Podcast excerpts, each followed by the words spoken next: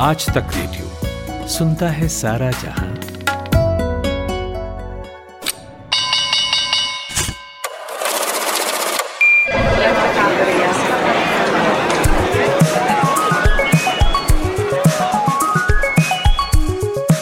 Reliance industries और H जैसे शेयरों में खरीदारी के चलते आज सेंसेक्स और निफ्टी दोनों ही इंडेक्स में बढ़त देखने को मिली। सेंसेक्स और निफ्टी दोनों ही इंडेक्स सवा फ़ीसदी से ज़्यादा की बढ़त के साथ बंद हुए। बैंक निफ्टी में आज थोड़ी सी गिरावट देखने को मिली, मुनाफा वसूली थी, लेकिन मिड कैप और स्मॉल कैप इंडेक्स में आई तेज़ी। ये दिखाती है कि बाज़ार में आज की जो खरीदारी थी वो चौतरफा थी। आज बाज़ार में सेंसेक्स चार सौ उनतीस अंकों की बढ़त के साथ पैंतीस के स्तर पर। माफ़ कीजिए सेंसेक्स चार सौ उनतीस अंकों की बढ़त के साथ पैंतीस के स्तर पर और निफ्टी 121 अंकों की बढ़त के साथ दस के स्तर पर बंद हुआ।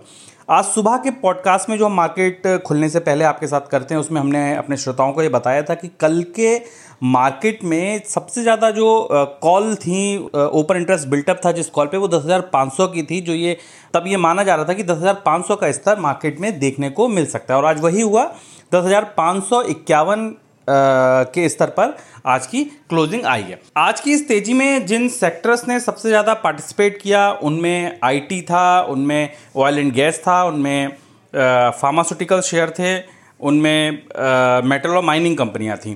मेटल और माइनिंग इंडेक्स करीब साढ़े तीन फ़ीसदी बढ़ा। ऑटोमोबाइल सेक्टर्स में करीब साढ़े तीन फ़ीसदी की बढ़त थी।